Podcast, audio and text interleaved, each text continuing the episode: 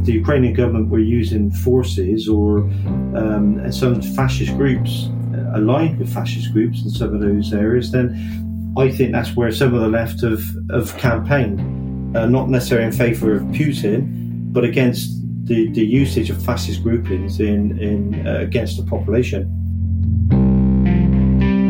I'm Neil Maggs, and this is Bristol Unpacked, speaking to fascinating Bristolians on topics where others may fear to tread. Brought to you by the city's community owned media, the Bristol Cable. The two big news stories dominating the last couple of weeks are, of course, the war in Ukraine and P&O Ferries, the sacking of 800 members of staff at the 11th hour on social media.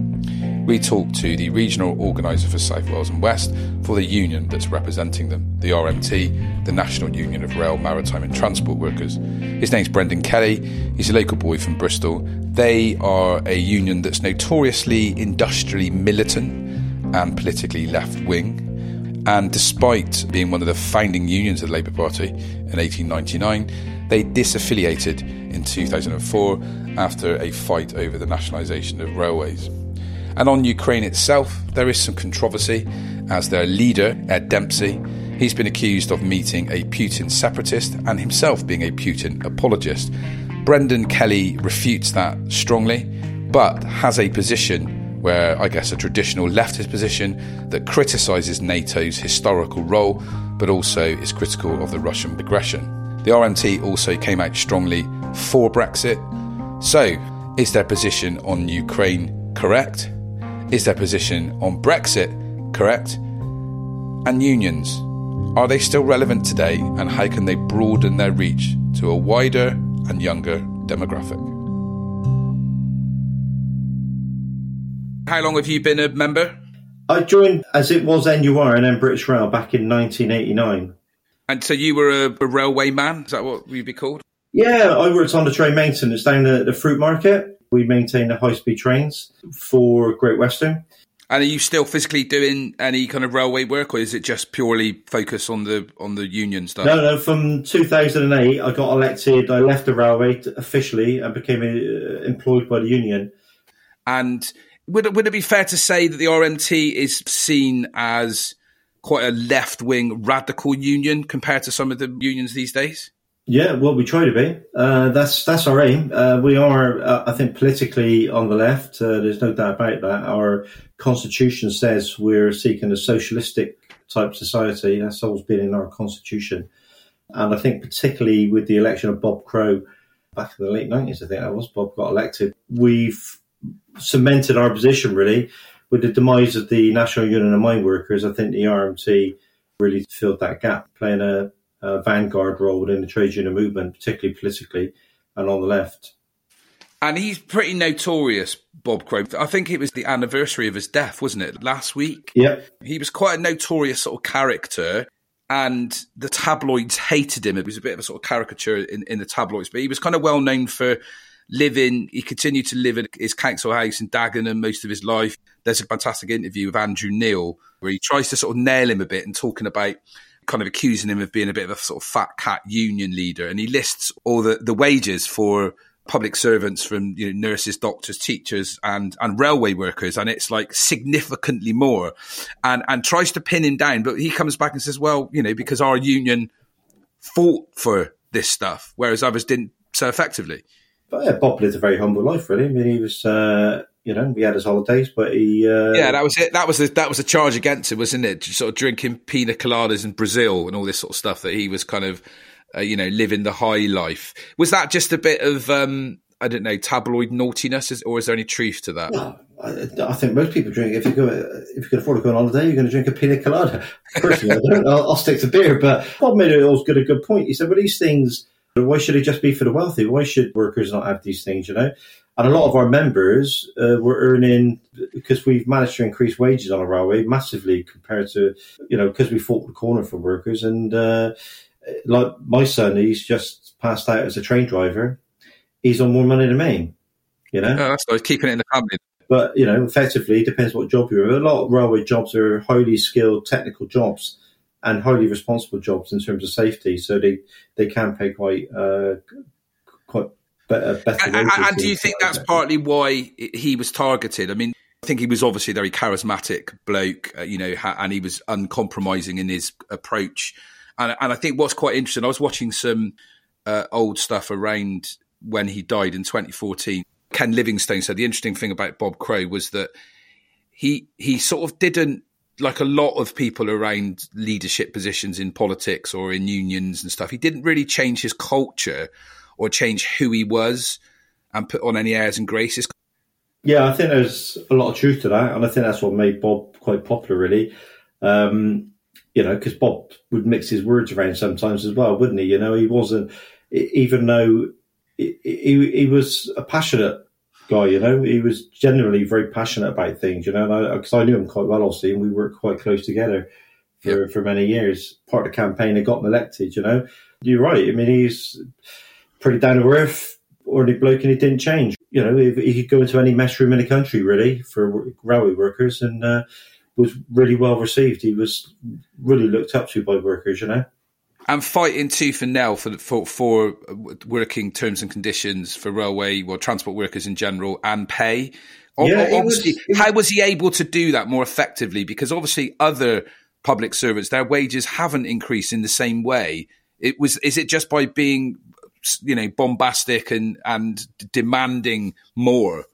Yeah, I think we're. Um, we do demand more, you know, and we don't accept no for an answer from employers. And we've got a probably a history, um, a recent history at least, of uh, being prepared to take action when and where we have to for our members. You know, we we, we haven't ever disguised the fact we're a militant trade union.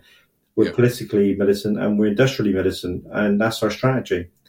I'll talk a bit more about the the, the political militancy a, a, bit later. I want to part of that just for a minute and just talk about specifically Bristol and a broader context around the railways. You just protested outside Temple Meads on Wednesday, the 9th of March. So there is current um, industrial action uh, on the Great Western Railways. Do you want to t- tell us a bit about that?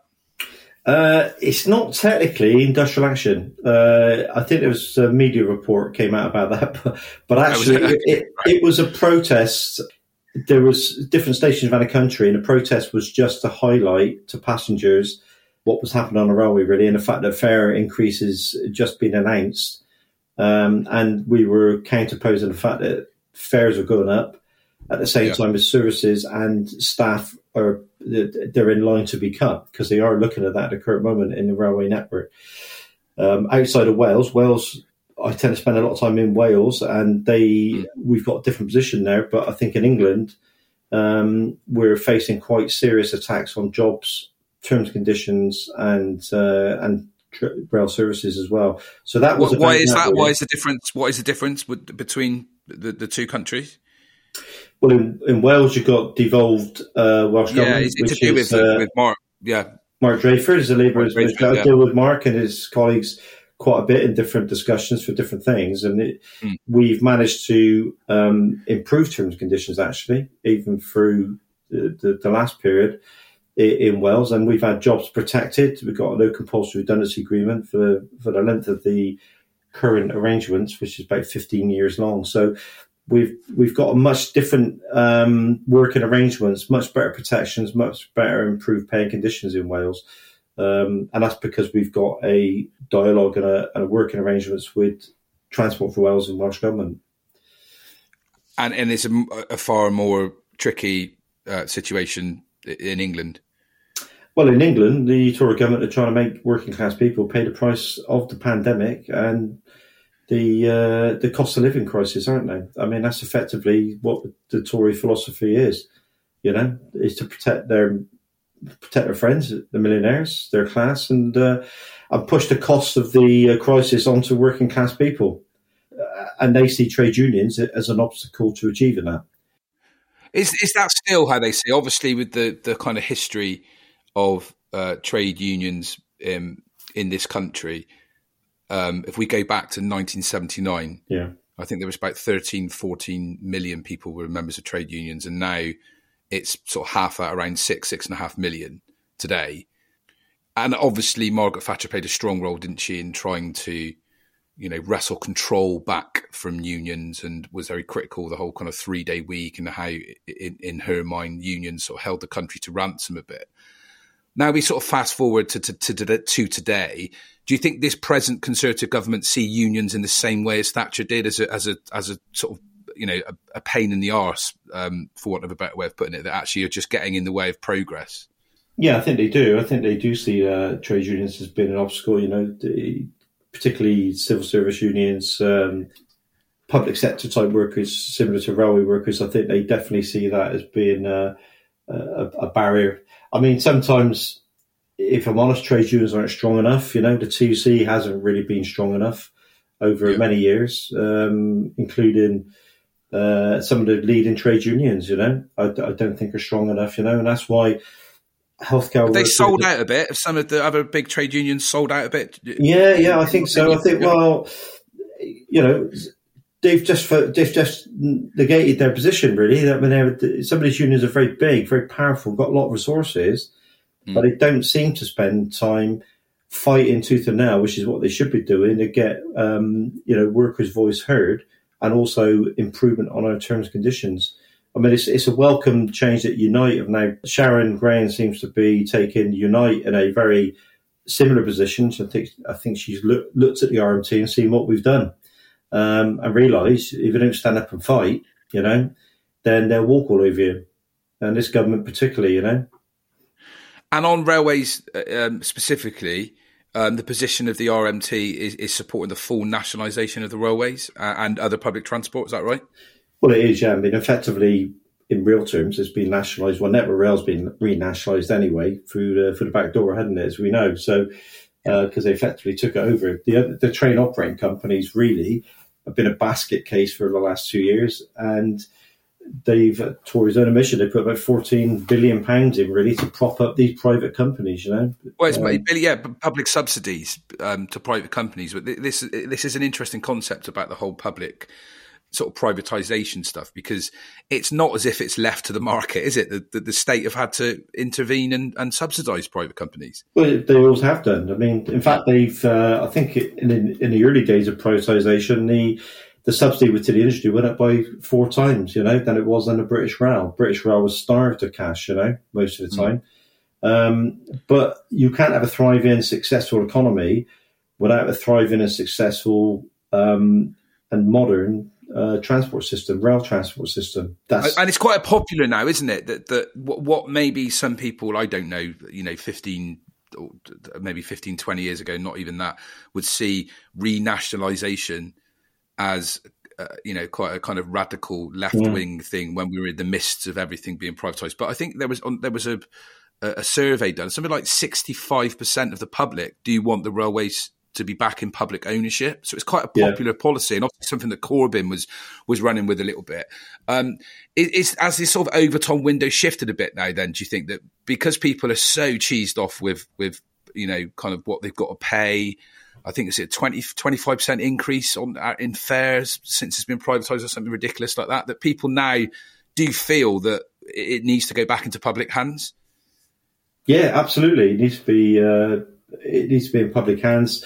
They need to end the franchising system. You know, uh, I, I, think they're talking. They are moving towards a more of a management contract situation, but still they're keeping the private sector involved. And the private sector don't bring anything. They don't bring anything. But interestingly, when East Coast was took back under national ownership, because three times the private National Express and a couple of others tried to run it and then ran it into the ground but when they took it back under public ownership, it was making 350 million pounds a year.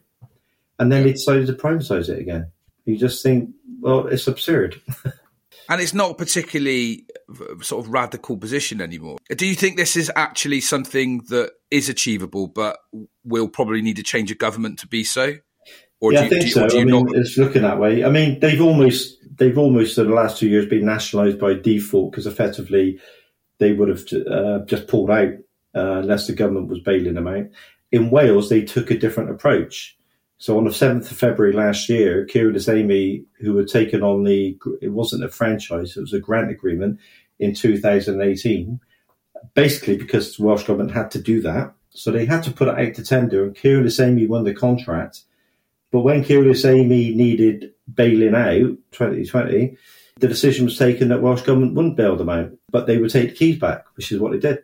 Now it's run by Transport for Wales. One of the Labour MPs I had on the show previously, local Labour MP Kerry Smith, saying that, that actually it doesn't really matter how services are done at the point of need. As long as somebody kind of receives good service, doesn't really matter to them whether it's state owned or not.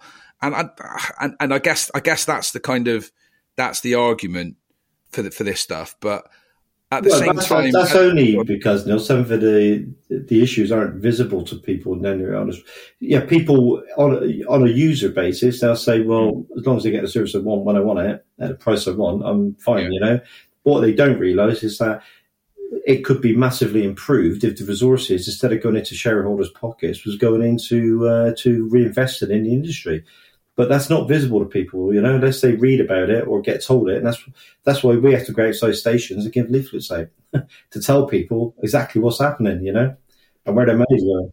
Is How can we attract more young people into joining unions than Brendan? Because I think obviously there is a there is a tradition, you know, certain jobs people kind of join in unions, but it feels to me that there's a bit of a generational divide. Certainly with some of the old bigger unions, would that be fair? Yeah, that's very fair. I think is uh, young people are obviously uh, sometimes the most exploited section of the workforce, you know, and like you say, probably one of the, the least unionised. And it is difficult because, uh, uh, you know, for one, I don't think young, young, workers. It's not because young workers don't want to be in a trade union. I mean, I joined a trade union when I was uh, uh, sixteen. You know, yeah. it was an expected thing. It went into engineering. But that was a normal thing back then, wasn't it? That was uh, yeah. It, when I just started working, was 1977. So yeah, it was still. Yeah. Um, it was still the expected thing, you know, and and people probably took it for granted a bit. Didn't really think it was going to be challenged, you know. And now, like you said, we've uh, to, because of the Tories and and and the lack of will from the last Labour administration, which we had for 13 years and didn't really do a hell of a lot for trade unions in many respects, particularly in mm. terms of anti-union legislation. We've we've struggled, and I think for young people, it's you know they they they need to be in trade unions, but trade unions have to get out there and organise them, you know, and show them the relevance of trade unions and how they won't be picked off as individually if they if they organise together and they can be stronger together you know. And obviously the economy's changed, hasn't it? That there isn't the yeah. same amount of you know blue collar work that there used to be. Um, but certainly, what is happening now, increasingly so, I think there's a lot more low paid um, jobs without job security, this sort yeah. of gig economy kind of stuff. How how can we start to get people that are involved in? I guess I mean Uber drivers have been out campaigning, haven't they? You know that there is seem to be whilst whilst there aren't so many young people maybe joining traditional unions, there does seem to be an upsurge in, I guess, political activism a, a, a bit more from that younger sort of uh, under 30s generation. Yeah, I think so. Uh, and that's good. You know, I've uh, joined a bit of that myself, really, as a trade unionist and spoke at a couple of events, you know, said to climate campaigners and, uh, yeah and other campaigners against laws restricting protests and things like this. You know, we've had in Bristol, and Bristol's been a bit of a hub for that, and it has, yeah. Joined those protests, and I've spoken to young people as well. And sometimes they're a bit suspicious of trade unions, you know, which is an interesting thing, really, because obviously we're we're there for working people, but sometimes I think young people think that trade unions may hold them back. I think the worry is from sometimes from these new uh, younger movements is they fear if the trade unions are involved they'll try and dominate and control it, yeah. you know, and yeah. stop it. And I think that they got a point. and we've got to make yeah. sure the trade unions don't do that, you know. Um, I think progressive unions like ours would never want to do that. But we have to make sure that youth have their voice. And politically, mm-hmm. as a socialist, that's what I believe as well. And the youth organisation of the Labour Party, unfortunately, it seems to be on the verge of being closed down by Starmer, you know. Yeah, let's touch on that. Your trade union did back uh, Jeremy Corbyn's Labour and you've been on record now criticising the sort of Labour's purge of the left. H- how do you see this developing now uh, with with the Labour Party? Obviously, you know, change of leadership from Corbyn to Starmer. Some people see that as being, you know, we now have somebody that's a bit more electable, uh, you know, and, and we could get a government. And obviously, we had the worst general election since the 1930s, losing seats in the Red Wall that uh, presumably, you see this as a bad thing with Starmer now, but how can you? I guess my question is, how can you balance meeting the needs of of working people and having a, a you know a, an element of socialism, but also being elected. Yeah, that's always been a dilemma. I think uh, ultimately, f- from my perspective, I mean, uh, I supported Corbyn's elections all the way through and supported him staying as the leader. Really, um, yeah. I, th- I think Keir Starmer and the right of the party lost election for us in 2019. I don't think Corbyn lost that election. Okay, expand on that. What, what, why? Well, I, I, think he, I think pushing us down a road of committing to um, undo or seek to undo the referendum ballot 2016, uh, you know, the European uh, Union yeah. referendum. And the RMT were pro Brexit. Uh, yeah, yeah. What they call it, Lexit. I think it's a Lexit. Yeah, Lexit. You distanced, you distanced yourself from yeah. sort of Farage and Arron Banks and the kind of Tory UKIP campaign, and and but you, yeah, Lexit is. Uh, for some people may not know the difference. What, what is the fundamental difference? It's kind of Brexit without the racism. Yeah. Yeah, I think what he was saying. I mean, it's, a, it's similar to the old Tony Benn position, wasn't it? Was that yeah.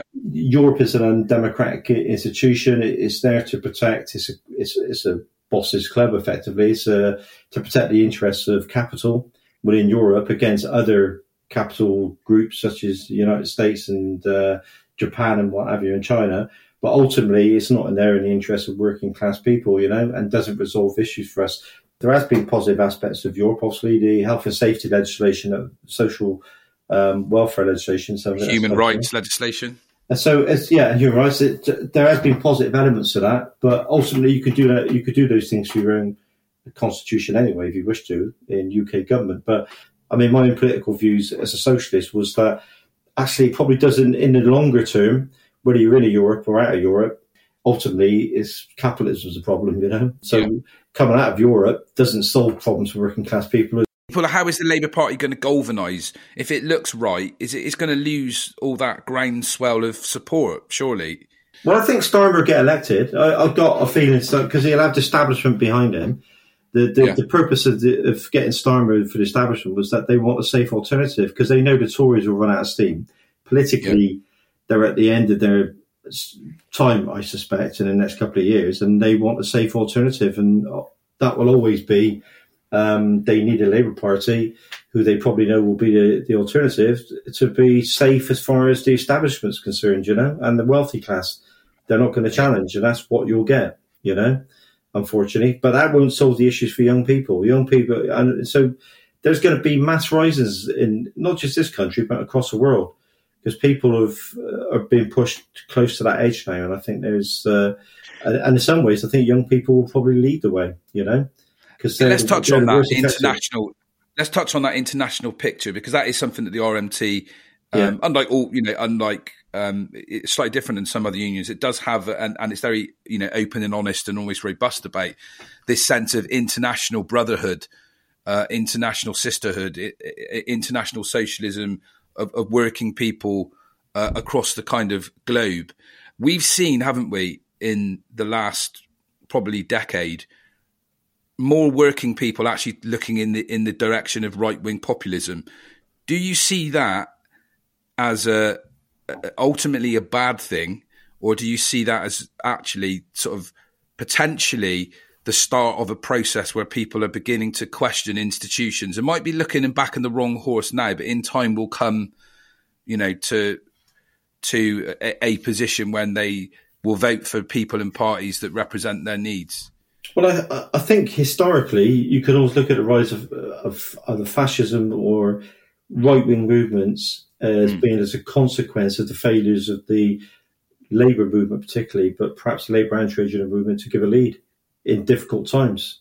You know, and if people don't get their answers, solutions from the socialist left, they unfortunately some sections will move in desperation to any alternative views which seem to have uh, or present at least some answers. You know, even though they're not answers, and that's the danger for the labour and trade union movement. If they don't give leadership, that's where people could end up, particularly younger people. You know, like you said, it's. Mm. Uh, it's, it's, it's, sad. I mean, this has been happening, isn't it? This has been happening not just here, you know, in, in no. the states, in you know, large swathes of Europe, um, you know, Brazil, where, where, I've got kind of family. That this is this is a you know the, the, sort of rise of the strongman kind of populist leaders, and I think that um, as you say, that's usually when there's a certain economic conditions and situations. So yeah. I just wonder whether it's kind of in an odd way. It's it's a process that could be positive at the end of it, um, because people no longer trust the the the the, the, the order um, and the establishment.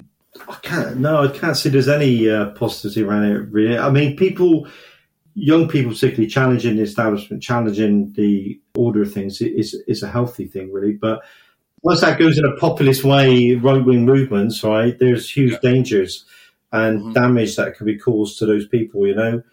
So it's just fascism. It's just fascism. Is it fair to say then that the left is losing the battle or has been losing the battle to the right with working class, and certainly in this country? Well, in some respects, they they have, you know, because ultimately we've taken a step back now because of the Corbyn situation and the fact that that was un- undermined and defeated.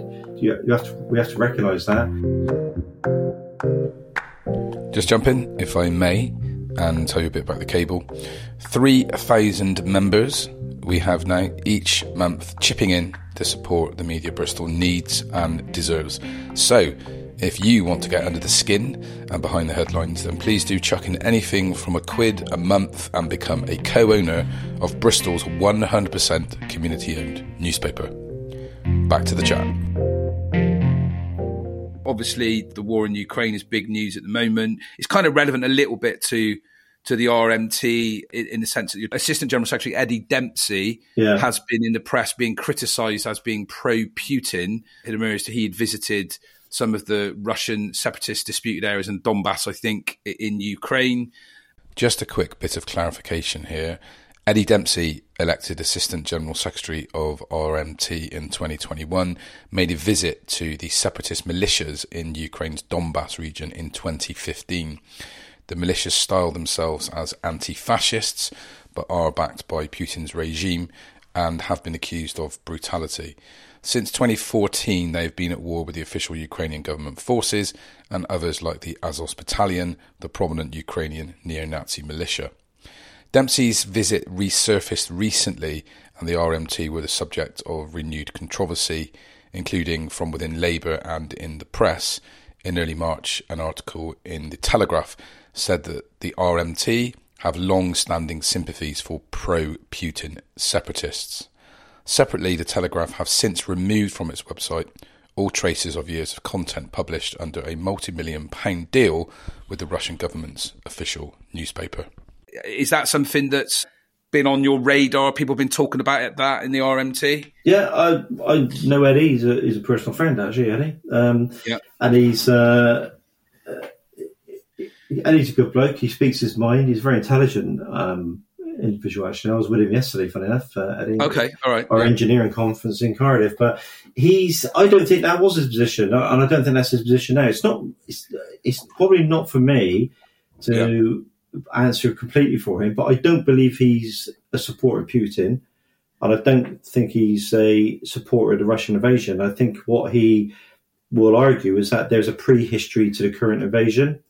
Um, yeah. And the, the media in the West are deliberately ignoring that. Um, I know he did do a visit, and I think there was pictures in the media about that as well. But he, I think what what that was is that he was Eddie's been always been a passionate anti-fascist, um, an activist uh, in in the anti-fascist movement. You know, to stop yeah. the fascists in the UK, and I think he's he was supportive of groups that were fighting against fascist groups against like the Azov military sort of sections in the Donbass, yeah? Yeah, I'm not an expert in this there, but my understanding yeah. is there was fascist groupings, I think it's C13 or something, there's maybe others as well, right, yeah, yeah. who have had some legitimacy inside the Ukrainian establishment and that and have been used really in this war, which has gone on now for eight years apparently, prior to the Russian invasion, uh, where 14,000 people have died. I suspect that's on both sides, you know, um, the Ukrainian um, so he would push back against the charge of being a Putin apologist. Oh, I, I think 100 percent he would do. Um, I'd be, you know, Putin is not uh, Eddie's on the left. I think he's probably more sympathizer, sympathizer with, with the Communist Party in the past historically. He may not even be a member of that, so it may not be fair to say that. Yeah. But it, but you know, it's not the Soviet Union anymore. It's uh, it's a gangster capitalist state, you know, run by Putin, and uh, who would you said that, that, yourself? Actually, I was going to say that you said that yourself, haven't you, yeah. on your own um, Facebook? And that's what I think is quite interesting. Is there there does seem to be, you know, it's a small subsection, but there does seem to be some sections of the left that are kind of being a little bit uh, sort of whataboutery. Yeah, but you know, NATO did this and that, and, and and it's this sense of finding it really really difficult to kind of get behind um, you know, get behind any kind of Western intervention, even this.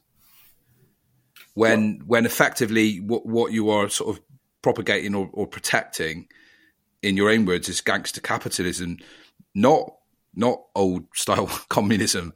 No, no. But if the first casualty in war is truth, as they say, isn't it? You know, and, and the danger is there's I mean, there's propaganda on both sides. You know, you've got two imperialist blocs, really, which is Putin and the yeah. East, and you've got uh, NATO, which is clearly um, set its path out in recent decades to try and push push the boundary back on, on uh, Eastern Europe and Russia.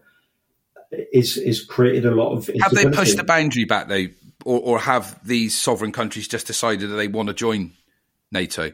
Or they or they want to join the European Union because no yeah, one's putting a gun. No one's putting a gun to their head, are they? Uh, well, no, they're putting a, putting a gun on their uh, on their borders. I think, which is part of the problem. And I think NATO would realise and understand that at some stage that was going to cause a reaction. I think.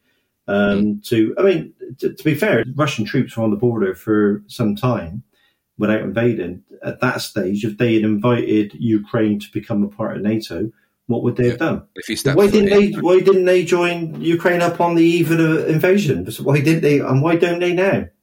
You know, I uh, mean, what, what, why don't the um, why don't the Allies or the, or the West protect Ukraine now? Because yeah, I, am not calling for that. I'm no, no, no. I'm just saying because of the NATO. I'm just trying to point out because I think actually a, a, war would be devastating. I think they know that. Well, that's what that's kind of what Zelensky's saying, isn't it? Does it at the end of the day, this is in Europe? Does it matter? I'm just going to read out your quote. So, solidarity with the Ukrainian people fighting for their lives, the right to self determination against Putin's gangster capitalism. Neither Putin or NATO must be allowed to use this country or its people as a pawn in their military and economic game of thrones. Only a socialist Ukraine can give working class people freedom from imperialism from the east or west that's obviously an ideal, but when the bombs are coming, you know, and they're coming from Russia, is it not a normal, natural position? And dare even say that actually it's pushed them even closer into the hands of NATO than ever, hasn't it? What the invasion? Yeah, yeah, yeah. There probably has. Yeah, I mean, I'm, like I said, I'm, I'm, no defender of the invasion of uh, by Russia, and I mean that that needs to be con- rightly condemned. You know, and every nation, Ukrainian nation, does have a right to self determination. So if you demand that countries have a right to self determination, they have a right to determine those things, you know.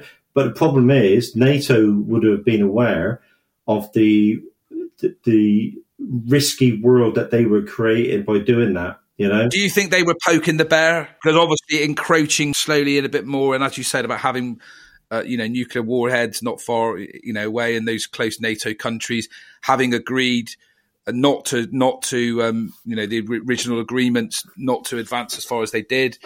Um, do you think that they kind of put Putin in a situation that they kind of knew this would rile him a bit?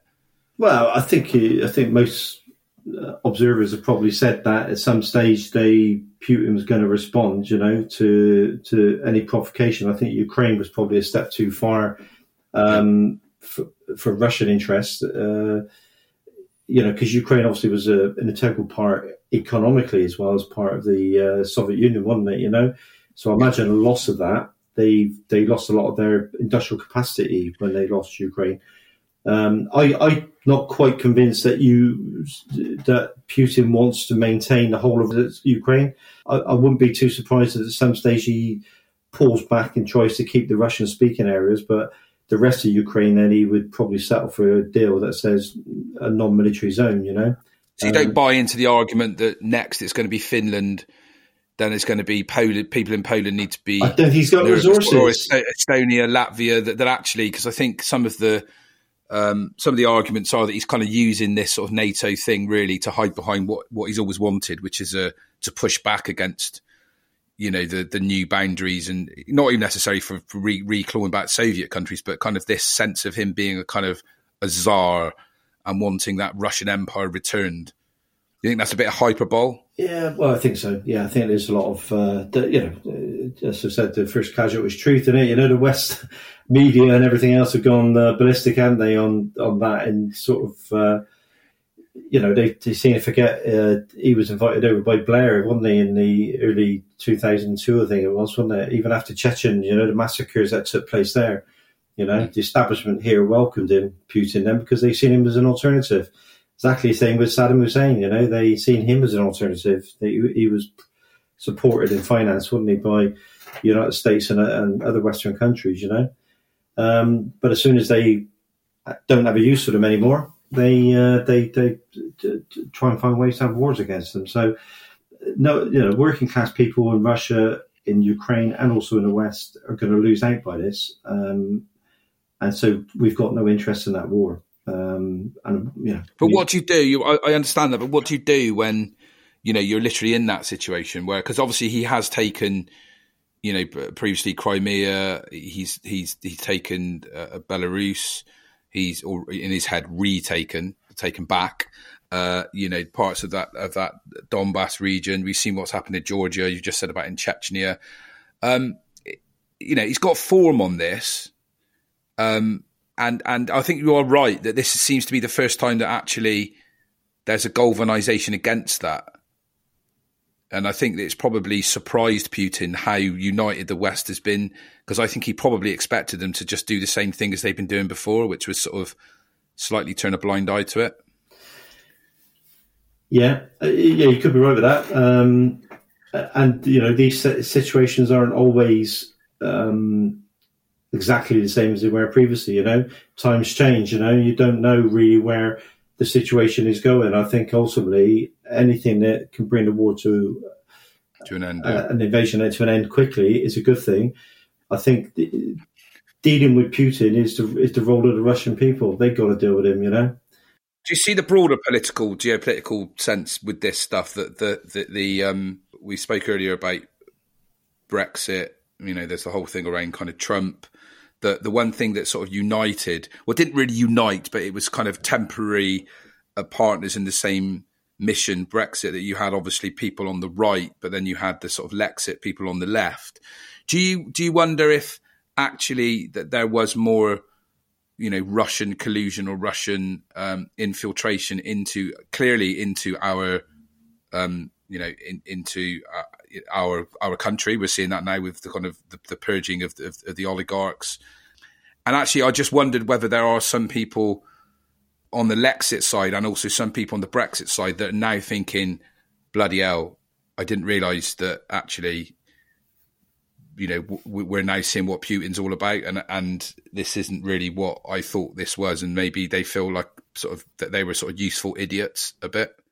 Maybe I don't know. I think it, things are a bit confused. You know, there's no doubt about that. I think it's uh, it's difficult times really because trying to understand the nature of these things is is complex, and obviously, you know, the best people, theoreticians, are trying to muddle over what what's the right thing, what's the wrong thing. You know, and I think um, from a socialist point of view, I, I think anything that's you know, socialists historically have uh, not sided either with capitalism abroad or capitalism at home. You know, um, yeah. and taking an opposition perspective to, to, to to sort of both. If you if you had to, would you if you were forced to choose one or the other, would you choose uh, Putin or NATO?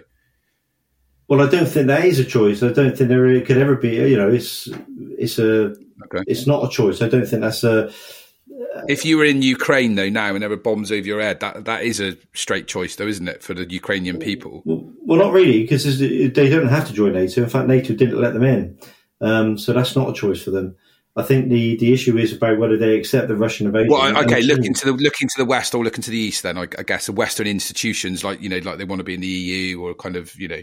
Well, I, am not convinced that working class people will get will get the end decision in that anyway, unless they take things into their own hands now and they so it will be the leaders of those countries that will just obviously will decide yeah, that. And I, and I think they do so for all sorts of different reasons, don't they? You know, um, it, it's about it's about pound shillings and pence at the end of the day, isn't it? Military, so is this really an argument? Tanks really is about securing your pound shillings and pence, isn't it? and stopping yeah. somebody else having it. And I think you and know, a small amount of people deciding this stuff again. Once again, wars are an argument between a small amount of people, aren't they? Usually. Yeah, I mean, ultimately, the the, the invasion needs to be repelled. You know, um, yeah.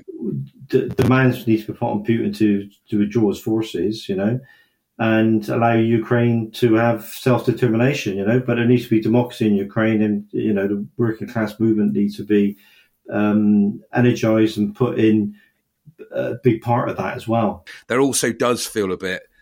Um, I don't know if you probably would would relate to this. There's a little bit of McCarthyism in the air a bit at the moment. Anybody that says anything that's not on the kind of, you know, on the pro pro line of of um, of the West is being othered a bit. Are you feeling that and seeing yeah, that? I, I think it's, it's, it, there's a split really, because some of the stuff that's gone around is stuff that we can all buy into, you know, which is helping Ukrainian people who were fleeing um, that situation, you know. Then yeah. we should be demanding as much resources and help as we could possibly give them.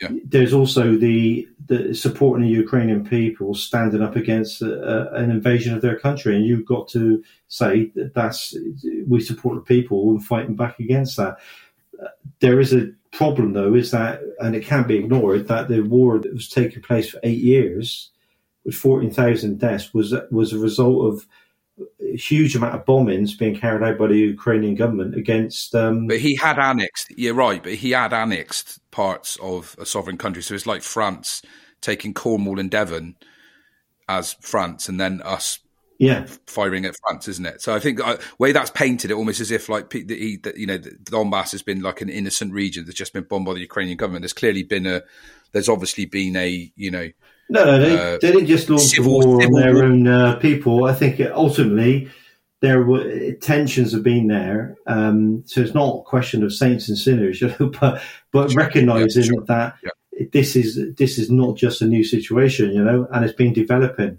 Um, yeah. And and NATO have had their hands in that as well, you know, as well as uh, Putin on, on, the east and supporting Russian speaking populations in there. But you can't deny. I mean, you have to say the, the, if that's the truth, it's the truth. If the Ukrainian government were using forces or um, some fascist groups uh, aligned with fascist groups in some of those areas, then I think that's where some of the left have, have campaigned uh, not necessarily in favour of Putin, but against the, the usage of fascist groupings in in uh, against the population. You know, although it is a tiny percentage, because I've, I've heard that argument been put around. You know, uh, as we said before, Azov and other things. It's you know, it's it's like there's there's a far bigger voting population for the Le Front National in, in, in France, but we don't say France is a fascist country, do we? Do you know what I mean? It's kind of this thing is done a little bit of rounds on the left that Ukrainians are all fascist when it's like something like you know it's under. Yeah, like no, I don't. I, I, I, mean, I wouldn't characterize Ukraine as a fascist yeah. country. Uh, I wouldn't. Yeah, some that. people kind of are a bit there, in that you know well, it's being. I guess it's being overhyped a bit. This and it sort of plays into this whole Putin sort of his in his own words the denazification line a bit. Is, I guess that's where there's that there's that real dilemma between yeah. not wanting to shut down debate and as you say, being honest and not falling into McCarthyism, but also not kind of doing Russia propaganda for them. Yeah, but we can't allow other people to to dictate how we debate in the movements. You know, I mean, these yeah. terminologies can be picked up by uh, you know by the West and the East, really, in terms of fascism. You know, and like sure. you said, Putin's it, it, lends it that that that particular accusation against sections of the Ukrainian forces um, yeah. is is a convenient thing for Putin to hang his coat on, isn't it? To try and get popular support back for what he's he's saying is against a fascist. Uh, but, but the Ukrainian government is not fascist. The Ukrainian state is not a fascist state, and I think.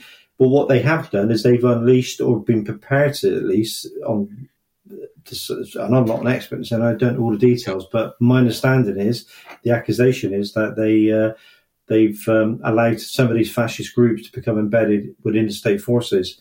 I'd, I'd watched watched a brilliant uh, YouTube video of one of Bob Crow's speeches around because I know he's from Dagenham, when he, where the the British National Party and National Front gained a real foothold, um, and then the left Labour campaigners kind of pulled that back, talking about working class solidarity and being fiercely and robustly anti-fascist and, and and challenge that in any way, shape, and form. And I think that that kind of message, I don't hear that so much in working class movements these days. Uh, um, yeah, I think it uh, uh, that, that, has fed itself into the trade unions a bit amongst our membership. You know, it's not it really okay. Unfortunately, yeah, because they're prone to the same pressures. You know, I mean, the, the Black Lives yeah. Matter movement. You know, I ended up in sort of so many debates online about about that. Yeah, yeah. You know, uh, and my enthusiasm for it, you know, was people took umbrage with. You know, um, some of our members did. You know, and but um, people seeing it, oh, wow, trying to give black people more better position than white people.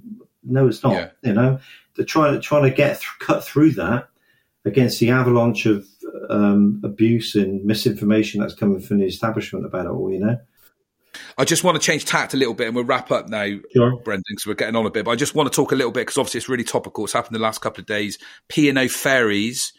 Um, sacking all their staff, you know, completely out the blue. Well, one thousand one hundred staff, um, and it's a complicated situation. The RMT are quite heavily involved in this as uh, one of the unions representing the workers.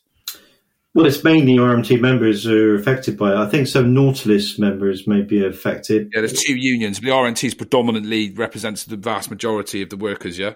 Yeah, yeah, that's right. And I think uh, so I think that's yeah, it's sh- shocking really what's happening.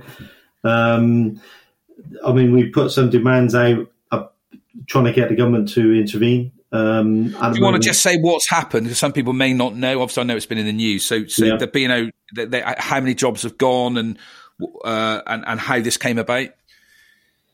Yeah, well, well, it came out, but as a bolt from the blue, really. I mean, we've always had known these uh, seafaring companies have the capacity because of the rules they operate under to uh, to act in quite a um, uh, vicious way, really, against their workforce. And it is a difficult area to organise in. We've always been under threat of um, uh, flagging out into them taking on workers from other parts of the world on low term pay and conditions. So we've had that battle constantly um, on shipping. Um, but this evolved obviously quite quickly. They announced very quickly uh, by video link that the, the workforce had to leave the ships within five minutes, effectively, get your stuff and get off the ships. And then we understand, and I understand from reports from my senior officers at, at office that they were employing security people with balaclavas on and whatever to go on with handcuffs to to terrorize and intimidate workers to get off the boats. So you know, you think, well, actually, this is a you know, you can have bad industrial relationships, but this is uh, reaching rock bottom, you know, um, to threaten. And to make make this even worse, that they they they furloughed fourteen hundred staff during the pandemic yeah. to a cost of ten million pound to the taxpayer. Um, they've asked for 150 uh, million pound bailout. Their parent company paid out 250 million pound to their shareholders. Now the pandemic's gone, they're just sacking all their all their staff, all their British staff. Yeah, I mean, and that's what they're doing. they have already they've been must have been planning it for some time because they've got replacement workforce, as I understand it. Um, I'm not. I don't deal with shipping myself directly. I deal mostly with rail, but the as I understand it, they've got a, a, a low paid foreign workforce ready to come in. You know, um, based on the fact that they can do that. And had you been involved in this, say this was the railway workers, you, your job now would be to knock on doors. You'd be going to meetings, trying to rattle the case. You'd be deep in negotiations. We've got to stop this company getting away with this, you know, and uh, and get these workers back reinstated. And that's what the union will not rest really until that happens. And judging by you know recent and past history uh, in terms of successes with stuff like this, um, the RMT is probably one of the best unions positioned um, to to lobby and campaign on behalf of workers for something like this? We won't give in, and we won't give up. Um, and I think the lessons, if P&O want lessons from the rail industry, is where we ballot our members, and because of the new legislation, we have to constantly ballot on a regular basis, really, to get mandates. But have achieved those mandates, um, and some strikes have gone on for years over the role of the guard, particularly within rail we're, we will not walk away from it.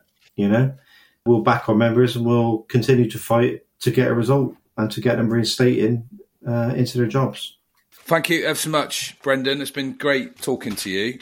The only final thing to say really is uh, I know you're a you're a Rovers fan, aren't you? Been going to a few yeah, games. both been said, come from the north side of Bristol, so uh, Southmead and oh, Rovers. My, oh, uh, Southmead boy. Oh, yeah, okay, yeah, yeah. And are they, Rovers going to go up then this season? Do you think? I think they can. I think uh, you know it's uh, they're. You look at the they're on the ascendancy, aren't they? Really, in terms of their performances yeah. and their results, and they're looking strong. Got to say, to be fair to Barton, he's probably silenced his critics now, so I, th- I, think they're in with a good show. It'd be great to see the Rovers go up again. Really, you never know; they might meet the City coming back down. Who knows? Many thanks to Brendan Kelly from the RMT joining us this week, and we'll be back next week with a brand new guest and another fantastic topic. Thanks for listening to Bristol Unpacked. I'm Neil Maggs, and a big thanks to Rosa Eaton, our audio producer, Adam Cantwell Corn, our executive producer, and Blue Dot for our music. And if you do want to become a member of the cable and join Bristolian members all across the city, chipping in every month, then please go to the website to find out more.